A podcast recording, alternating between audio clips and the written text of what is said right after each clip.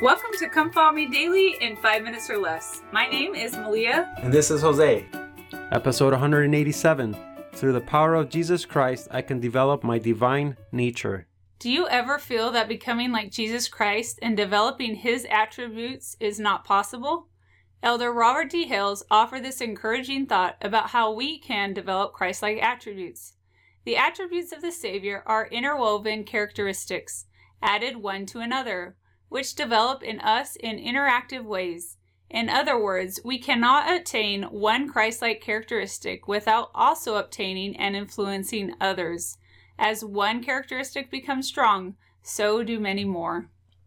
2 Peter 1 Simon Peter, a servant and an apostle of Jesus Christ, to them that have obtained like precious faith with us through the righteousness of God and our Savior Jesus Christ, grace and peace be multiplied unto you through the knowledge of God and of Jesus our Lord, according as his divine power hath given unto us all things that pertain unto life and godliness through the knowledge of him that hath called us to glory and virtue, whereby are given unto us exceeding great and precious promises, that by these ye might be partakers of the divine nature, having escaped the corruption that is in the world through lust.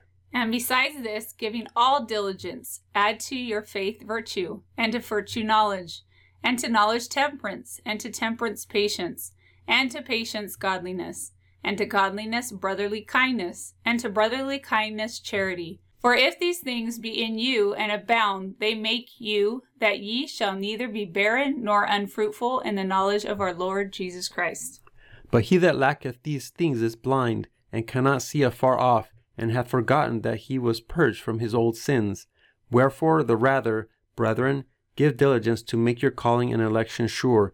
For if ye do these things, ye shall never fall for so an entrance shall be ministered unto you abundantly into the everlasting kingdom of our Lord and Savior Jesus Christ. Peter said that God's exceeding great and precious promises allows us to partake of the divine nature as we escape the corruption that is in the world.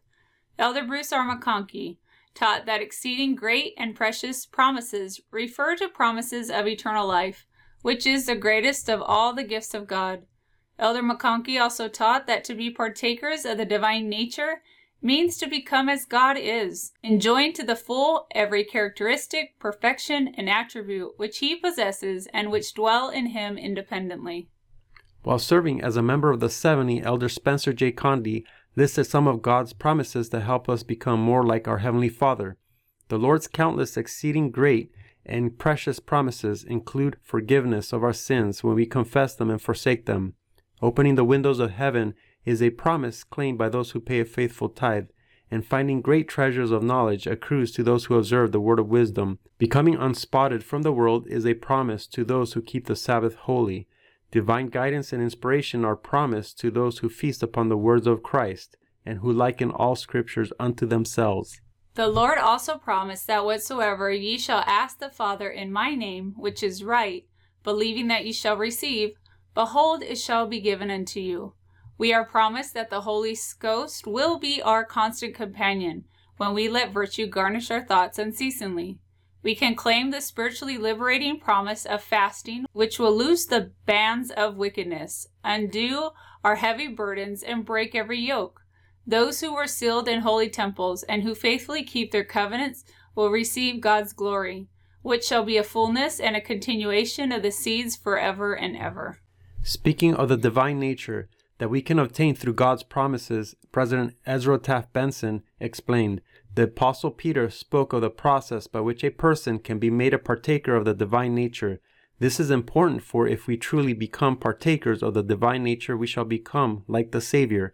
The virtues outlined by Peter are part of the divine nature or the Savior's character. These are the virtues which are to emulate if we would be more like Him. Furthermore, by attaining these attributes, we grow in our knowledge of Heavenly Father and Jesus Christ. Now discuss with your family how can you become more like Jesus Christ?